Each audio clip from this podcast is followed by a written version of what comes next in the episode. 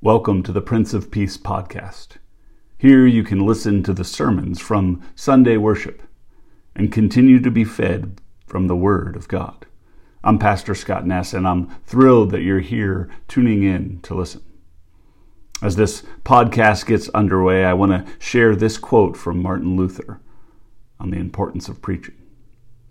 To preach Christ is to feed the soul, to justify it to set it free and to save it, if the soul believes the preaching. I hope that your soul is stirred by the preached word shared here on this podcast. Thanks for tuning in. God's richest blessings to you.